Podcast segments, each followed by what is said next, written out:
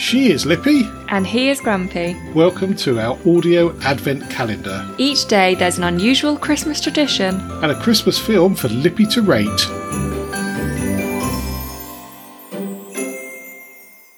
Today is door number seven. Lippy has an unusual tradition from Italy.